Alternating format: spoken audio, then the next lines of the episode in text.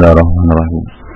إن الحمد لله نحمده ونستعينه ونستغفره ونعوذ بالله من شرور أنفسنا وسيئات أعمالنا. من يهده الله فلا مضل له ومن يضلل فلا هادي له وأشهد أن لا إله إلا الله وحده لا شريك له وأشهد أن محمدا عبده ورسوله. يا أيها الذين آمنوا اتقوا الله حق تقاته ولا تموتن إلا وأنتم مسلمون.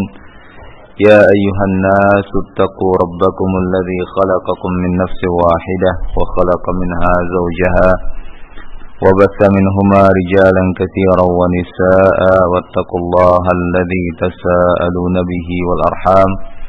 إن الله كان عليكم رقيبا. يا أيها الذين آمنوا اتقوا الله وقولوا قولا سديدا يصلح لكم أعمالكم ويغفر لكم ذنوبكم ومن يطع الله ورسوله فقد فاز فوزا عظيما. أما بعد إخواني في الدين رحمكم الله hadirin yang semoga dirahmati Allah Azza wa uh, pada pertemuan sebelumnya kita telah selesai membahas tentang rukun-rukun iman ya. Untuk malam hari ini saya belum uh, apa menentukan kitab apa yang akan kita pelajari, tema apa yang akan kita pelajari setelah kita membahas tentang rukun-rukun iman tersebut. Barangkali nanti bisa apa diperbincangkan setelah ini. Barangkali ada ide-ide dari bapak-bapak, dari teman-teman semuanya. Sehingga mungkin pertemuan berikutnya bisa kita cari tema yang uh, sesuai. Untuk malam hari ini uh, nasihat umum ya, atau tema umum untuk mengisi uh, antara materi yang telah selesai dan yang akan kita baca insyaallah. Yaitu mungkin kita sedikit mengingatkan diri kita semua untuk uh, semangat dalam mengajak kepada kebaikan-kebaikan atau dengan kata lain berdakwah. Menyadarkan orang dan juga dengan kata lain amar ma'ruf dan nahi mungkar ya. Mengingat bahwa kita hidup di suatu masa yang kondisinya sangat memprihatinkan. Dan seperti yang kita ketahui banyak sekali hal-hal yang tidak sesuai dengan tuntunan ajaran Nabi kita Muhammad SAW dalam bab akidah maupun ibadah apalagi juga bab muamalah ya. Sementara kalau kita semuanya tidak punya perhatian besar untuk mengajak kepada kebaikan-kebaikan maka tentu kondisi yang kurang baik akan semakin kurang baik. Tapi kalau kita berusaha maka semoga bisa punya pengaruh baik dan Allah Azza wa Jalla yang menentukan. Hanya kita punya usaha ya. Paling tidaknya kita mengajak kepada kebaikan dan mencegah dari yang tidak baik itu sudah menjadi alasan bagi kita di hadapan Allah Subhanahu wa taala kelak ya. Hasil itu urusan Allah. Namun yang penting usaha kita dalam kisah Bani Israel Allah Subhanahu wa taala menyebutkan dalam surat Al-A'raf wa in qalat uh, ummatun atau ta'ifatun minhum lima ta'iduna qauman illahu muhlikuhum aw mu'adzibuhum 'adaban syadida qalu ma'dziratan ila rabbikum wa la'allahum yarji'un pada kejadian itu yang disebutkan dalam ayat bahwa di tengah-tengah Bani Israel ketika itu ada pelanggaran-pelanggaran agama.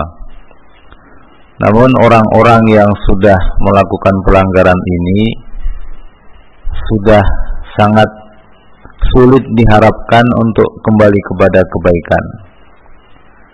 Ya. Sehingga hampir-hampir sebagian itu putus asa. Namun tetap sebagian yang lain berusaha untuk apa? Untuk mengingatkan, untuk mengajak. Akhirnya disebutkan kisah ini dalam ayat bahwa sekelompok dari mereka mengatakan kepada yang lain, "Lima ta'iduna qauman Allahu muhlikuhum aw mu'adzibuhum adzaban syadida." Kenapa kalian masih saja menasihati suatu kaum yang Allah akan menghancurkan mereka, mengazab mereka? Atau Allah akan memberikan azab kepada mereka, azab yang pedih. Ya, lima ta'iduna qauman Allahu muhlikuhum aw mu'adzibuhum azaban syadida. Nah, ini menunjukkan apa?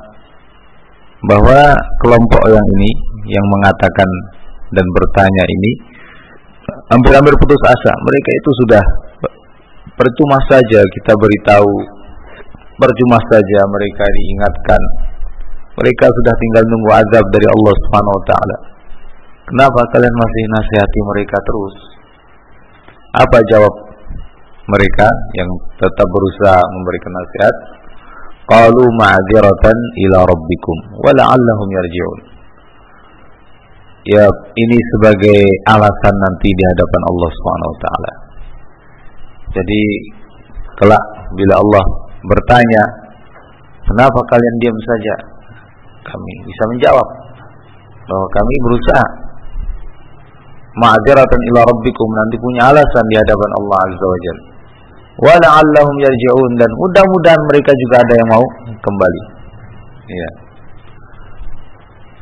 Falamma nasu ma dzukiru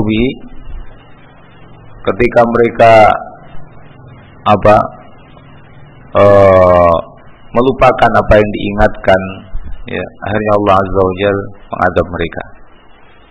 Nah, Allah azza wajal kemudian menyebutkan anjayna alladziina yanhauna 'anis kami selamatkan ya kami selamatkan orang-orang yang melarang dari kemungkaran itu. Ya. jadi ketika memang terjadinya adalah azab dari Allah kepada mereka. Memang mereka sudah tinggal nunggu azab dan Allah azab mereka. Namun kaum yang berusaha menasihati akhirnya diselamatkan oleh Allah dari azab tersebut. Ya. Terus bagaimana dengan yang sudah hampir putus asa tadi? Allah nggak menyebutkan di sini. Jadi di sini ada tiga golongan, ya kan? Golongan yang sudah ahli maksiat, ahli melanggar hukum agama. Golongan yang hampir putus asa, kemudian golongan yang masih berusaha apa memberikan nasihat-nasihat. Ya. Ketika datang azab Allah Subhanahu wa taala golongan yang ahli maksiat ini jelas sudah dihukum oleh Allah Subhanahu wa taala diazab golongan yang memberikan nasihat ya Allah selamatkan. Golongan yang hampir putus asa tadi Allah nggak menyebutkan nasib mereka di dalam ayat tersebut. Ya, walaupun kemudian sebagian orang mengatakan mereka juga termasuk yang diselamatkan oleh Allah karena mereka orang-orang yang soleh hanya saja tadi sudah e, merasa tidak berfaedah kalau memberikan nasihat kepada mereka. Namun yang perlu kita e, apa ambil sebagai pelajaran di sini bahwa Allah Azza wa Jalla nggak menyebut dalam Al-Qur'an keselamatan mereka. Artinya bahwa tetap yang lebih utama adalah yang berusaha untuk apa? Untuk memberikan nasihat, bimbingan, ya, atau apa sajalah yang intinya adalah mengajak kepada kebaikan. Jadi, ikhwan fillah rahimakumullah, inilah pentingnya kita berusaha terus sebisa mungkin kepada siapa yang bisa kita berikan nasihat itu kepadanya. Mungkin saudara-saudara kita kalau memang mungkin kan karena awal-awal yang didakwahi diajak Nabi itu ya keluarga dulu sebelum yang lain ya kan. Pertama kali Nabi mengajak itu ya keluarga-keluarga dekat dulu. Dan itu yang disebutkan dalam ayat wa anzir ashiratakal aqrabin. Dan berikan peringatan kepada keluargamu yang terdekat. Ya. Nabi kumpulkan keluarga besarnya Nabi terangkan kepada mereka bahwa Nabi Muhammad alaihissalam beliau adalah utusan Allah azza wajalla sekalipun akhirnya orang-orang tidak beriman. Namun kan sudah ada usaha dari memulai uh, dengan apa keluarga keluarga dekat. Nah, ketika ternyata dari keluarga tidak menerima, ya Nabi juga tetap berusaha ke teman-teman dari keluarga waktu itu hanya satu dua istri beliau Khadijah, uh, sepupu beliau Ali bin Abi Thalib, ya. Kemudian sekian waktu berikutnya Hamzah. Namun ini cukup lama ya. Tapi keluarga besar yang lain ya seperti kita tahu tidak menerima. Bahkan sebagiannya menjadi musuh yang kuat ya. Abu Jal, Abu Lahab. Abu Lahab itu paman yang sangat dekat dengan Nabi. Abu Jal sudah jauh tapi ya masih keluarga dan mereka menjadi penentang-penentang berat. Ya. Dari teman-teman Nabi berusaha dan dapat sebagian seperti Abu Bakar As-Siddiq itu terhitung teman, ya kan? Abu Bakar mengajak Utsman, ya, Talha dan seterusnya. Nah, artinya di sini Nabi SAW ya berusaha menyampaikan dakwah Islam ini kepada orang-orang terdekat walaupun tadi namanya hasil Allah Azza wa Jalla yang menentukan. Ya, ada yang ikut, ada yang tidak ikut. Tapi Allah melihat usahanya kan. Allah Azza wa Jalla mengatakan in 'alaika illal balagh. Tiada kewajiban atas engkau kecuali menyampaikan. Jadi yang penting menyampaikannya. Ya.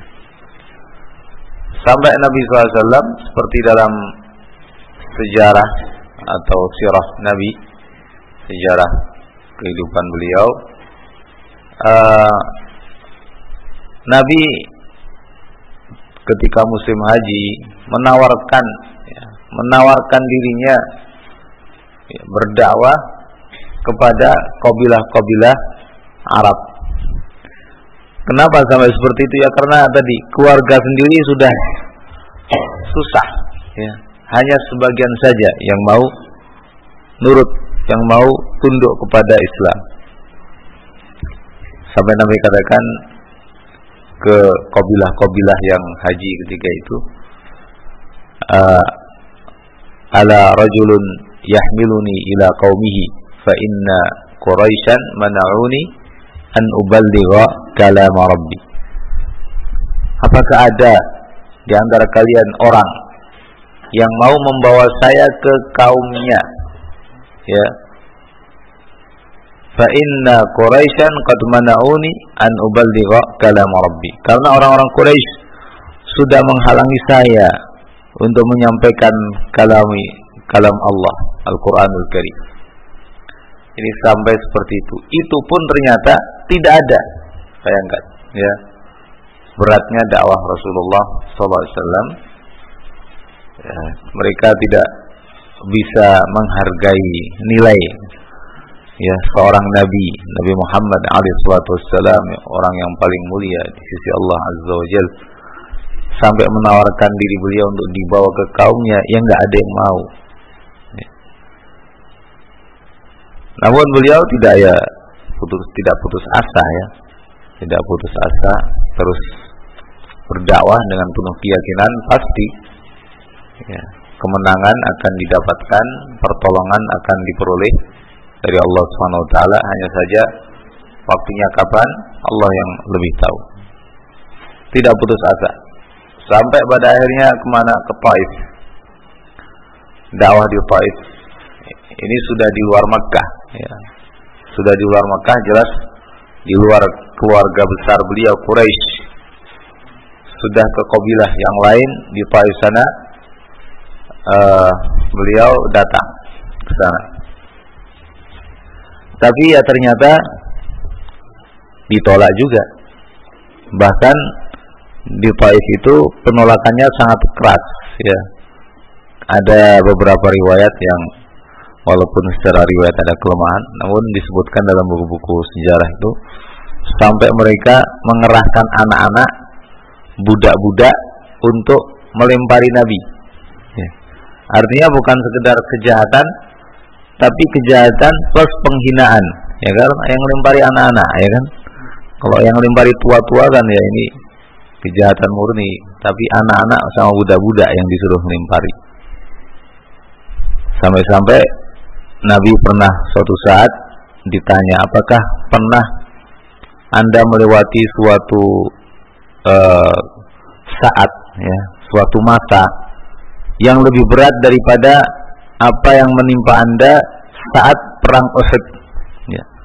Perang Uhud itu kan Nabi SAW terluka dengan luka yang berat, ya kan? Nabi ditanya, apakah ada suatu masa yang anda mengalami semacam ini atau lebih berat semana dengan itu? Dia katakan pernah. Kapan? Ketika berdakwah di Taif. Ya. Ketika berdakwah di Taif. Sampai Nabi pulang uh, tanpa membawa hasil dalam arti ada orang yang beriman dari mereka ketika itu sehingga Nabi gelisah Gelisah itu jalan seolah-olah tidak sadar sudah sampai mana. Tahu-tahu beliau baru menyadari sampai di tempat tertentu ketika malaikat datang. Ketika malaikat datang dan menyampaikan uh, apa menawarkan bantuan. Dan termasuk ketika itu malaikat penjaga gunung ya yang apa juga menawarkan bantuan telah diberi izin oleh Allah Azza wa Jal untuk siap menerima apa perintah Rasul.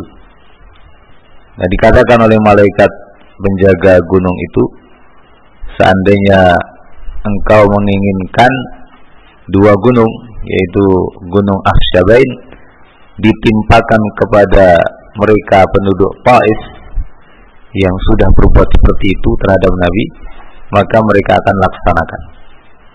Atau malaikat penjaga gunung itu akan melaksanakan. Ya. Tinggal nunggu perintah saja. Kalau Nabi katakan iya, sudah selesai itu penduduk Taif. Habis ditimpa gunung Ahsyabain. Tapi Nabi mengatakan tidak. Biarkan.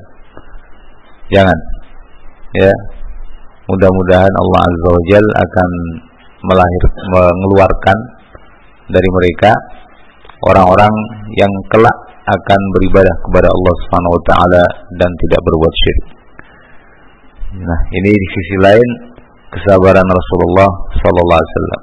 Nah, namun yang ingin kita uh, tekankan di sini ya bagaimana beratnya beliau berdakwah mengajak kepada kebaikan dan tidak putus asa. Nah, ikhwani fillah rahimakumullah uh, mengajak kepada kebaikan ini merupakan jalan yang sangat mulia ya berdakwah mengajak kepada yang benar ini jalan yang sangat mulia karena ini adalah jalan yang Allah Subhanahu wa taala pilihkan untuk para nabinya. Allah Subhanahu wa taala memerintahkan nabinya, "Qul hadhihi sabili ad'u ila Allah ala basiratin ana wa man ittaba'ani." Katakan wahai nabi, hadhihi sabili, ini adalah jalanku. Ad'u ila Allah, yaitu aku mengajak ke jalan Allah ala basiratin ana wa man ittaba'ani di atas ilmu aku dan orang-orang yang mengikutiku nah jadi ini jalan Nabi kita Muhammad alaihissalam dan para nabi bahkan semuanya seperti itu mereka adalah orang-orang yang tugasnya mengajak kepada kebaikan dan ini jalan yang mulia yang Allah berikan kepada orang-orang pilihannya. Para nabi, para rasul itu kan orang-orang pilihan, ya kan? Siapa yang milih? Allah. Apa tugas mereka? Berdakwah, mengajak kepada kebaikan. Nah, jadi e, jalan ini jalan orang-orang mulia yang Allah pilihkan untuk mereka dan jalan ini bukan terkhusus untuk mereka. Jalan ini juga terbuka lebar bagi yang mengikuti mereka. Dikatakan dalam ayat itu, Ana wa manittaba'ani, aku dan orang-orang yang mengikutiku. Nah, jadi di sini terbuka bagi para pengikut Nabi Muhammad SAW untuk sama-sama dalam rel ini mengajak kepada kebaikan, melarang dari yang mungkar. Ya dan dengan itu insya Allah umat ini akan selamat. Kalau tidak umat ini akan uh, hancur ya. Kalau tidak ada yang berbuat seperti itu. Seperti yang Nabi umpamakan kata beliau masalu al-qaim ala hududillah wal waqi kamathil qaumin istahamu ala safinah. Permisalan orang-orang yang melanggar hukum-hukum Allah dengan orang-orang yang tegak di atas hukum-hukum Allah itu ibarat suatu kaum yang mereka mengadakan undian dalam menaiki suatu kapal.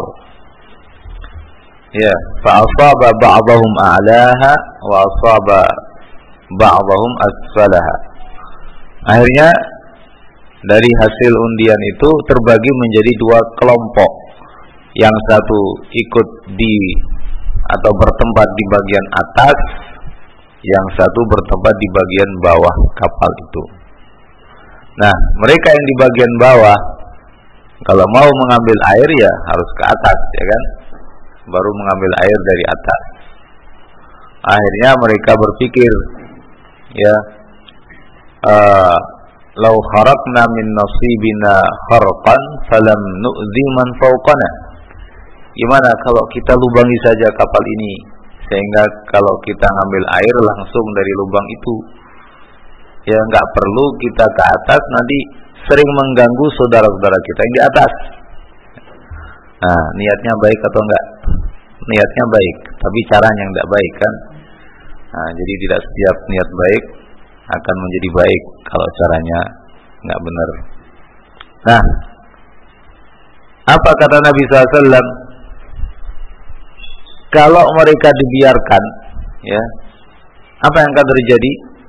Akan tenggelam dan semua tenggelam. Yang di atas yang nggak berbuat apa-apa juga tenggelam. Loh, kok ikut tenggelam? Ya, salahnya enggak mencegah mereka yang di bawah untuk melubangi. Ya. Tapi kalau yang di atas mencegah, mereka mengatakan jangan, jangan dilubangi, maka akan selamat, selamat semua. Termasuk yang di bawah tadi yang mau salah dalam berbuat pun ikut selamat, ya kan? Nah, itulah kata Nabi perumpamaan suatu kaum. Kalau kita ya, di suatu masyarakat ya kita tetap berusaha menyebar kebaikan ya mencegah dari yang tidak baik insya Allah akan selamat sampai orang-orang yang jahat pun bisa selamat. Ya. Artinya yang awalnya berniat buruk akhirnya tercegah. Dan akhirnya azab Allah pun nggak datang. Tapi kalau orang-orang yang tidak berbuat buruk diem saja dengan keburukan-keburukan yang terjadi tidak ada usaha, tidak ada upaya akhirnya apa yang terjadi ketika datang azab ya sudah. Kena semua nggak pandang bulu ya kan? Datang azab ya kena semua nggak pandang bulu. Sekalipun dia orang baik mungkin juga kena. Nah ini pentingnya mengajak kepada kebaikan mencegah dari yang tidak baik atau mungkar. Itu faedahnya sangat besar dalam kehidupan bermasyarakat. Ya. makanya dalam perintah Allah Azza wa Jal ayat yang masyhur pada surat Ali Imran apa kata Allah? Wal takun minkum ummatun yad'una ilal khair. Hendaknya ada dari kalian suatu umat yang mengajak kepada kebaikan. Ta'muruna bil ma'ruf wa tanhauna 'anil munkar wa tu'minuna billah. Ya. Ya'muruna bil ma'ruf wa yanhauna 'anil munkar. Memerintah kepada yang baik mencegah dari yang mungkar. Ya. Dan beriman kepada Allah Subhanahu wa taala. Jadi uh, ikhwan fillah rahimakumullah ya kita semua uh, harus berusaha ya sebisa kita dengan apa yang kita mampu ya. Alhamdulillah juga banyak sarana zaman sekarang ada sarana yang mempermudah kita untuk mengajak kepada kebaikan. Tinggal eh, bagaimana caranya menggunakan sarana itu dengan cara yang terbaik dengan bahasa yang baik dengan ungkapan yang baik agar kebenaran itu enggak tambah berat ya. Gimana maksudnya? Ya kebenaran itu sendiri sudah berat ya kan? Di nilai oleh orang-orang sudah berat. Oh, saya mesti begini berat, saya mesti begitu berat.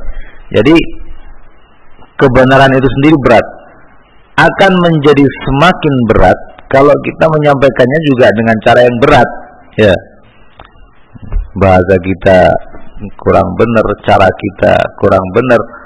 Akhirnya berat plus berat. Ya. Akhirnya ya orang keberatan untuk menerima. Ya, maka dari itu sesuatu yang berat ini bagaimana supaya bisa diterima ya syukur-syukur tidak dianggap berat. Nah tentunya dengan uh, cara yang hikmah yang sebaik-baiknya dalam hadis disebutkan inna hada matin fa'ugilu fihi birifkin agama ini berat apa namanya matin yakni kokoh berat. Ya mungkin bisa kita artikan begitu ya matin itu kuat gitu ya. E, maka masuklah padanya dengan rifq dengan kelembutan. Ya nah, mungkin hadis itu bisa kita jadikan apa e, penguat dalam bab ini agar kita sama-sama berusaha apa menebar kebaikan dan semoga dengan itu umat semakin baik ya. Semakin benar akidahnya ya semakin benar akhlaknya semakin benar tata cara ibadahnya juga dalam muamalat uh, apa namanya yakni muamalat uh, perdagangan dan sejenisnya yang di situ banyak juga pelanggaran-pelanggaran ya. Allah alam sawab sementara mungkin itu sebagai nasihat untuk kita semua untuk saya pribadi dan untuk kita semuanya. Semoga ya uh, bermanfaat. Allah alam sawab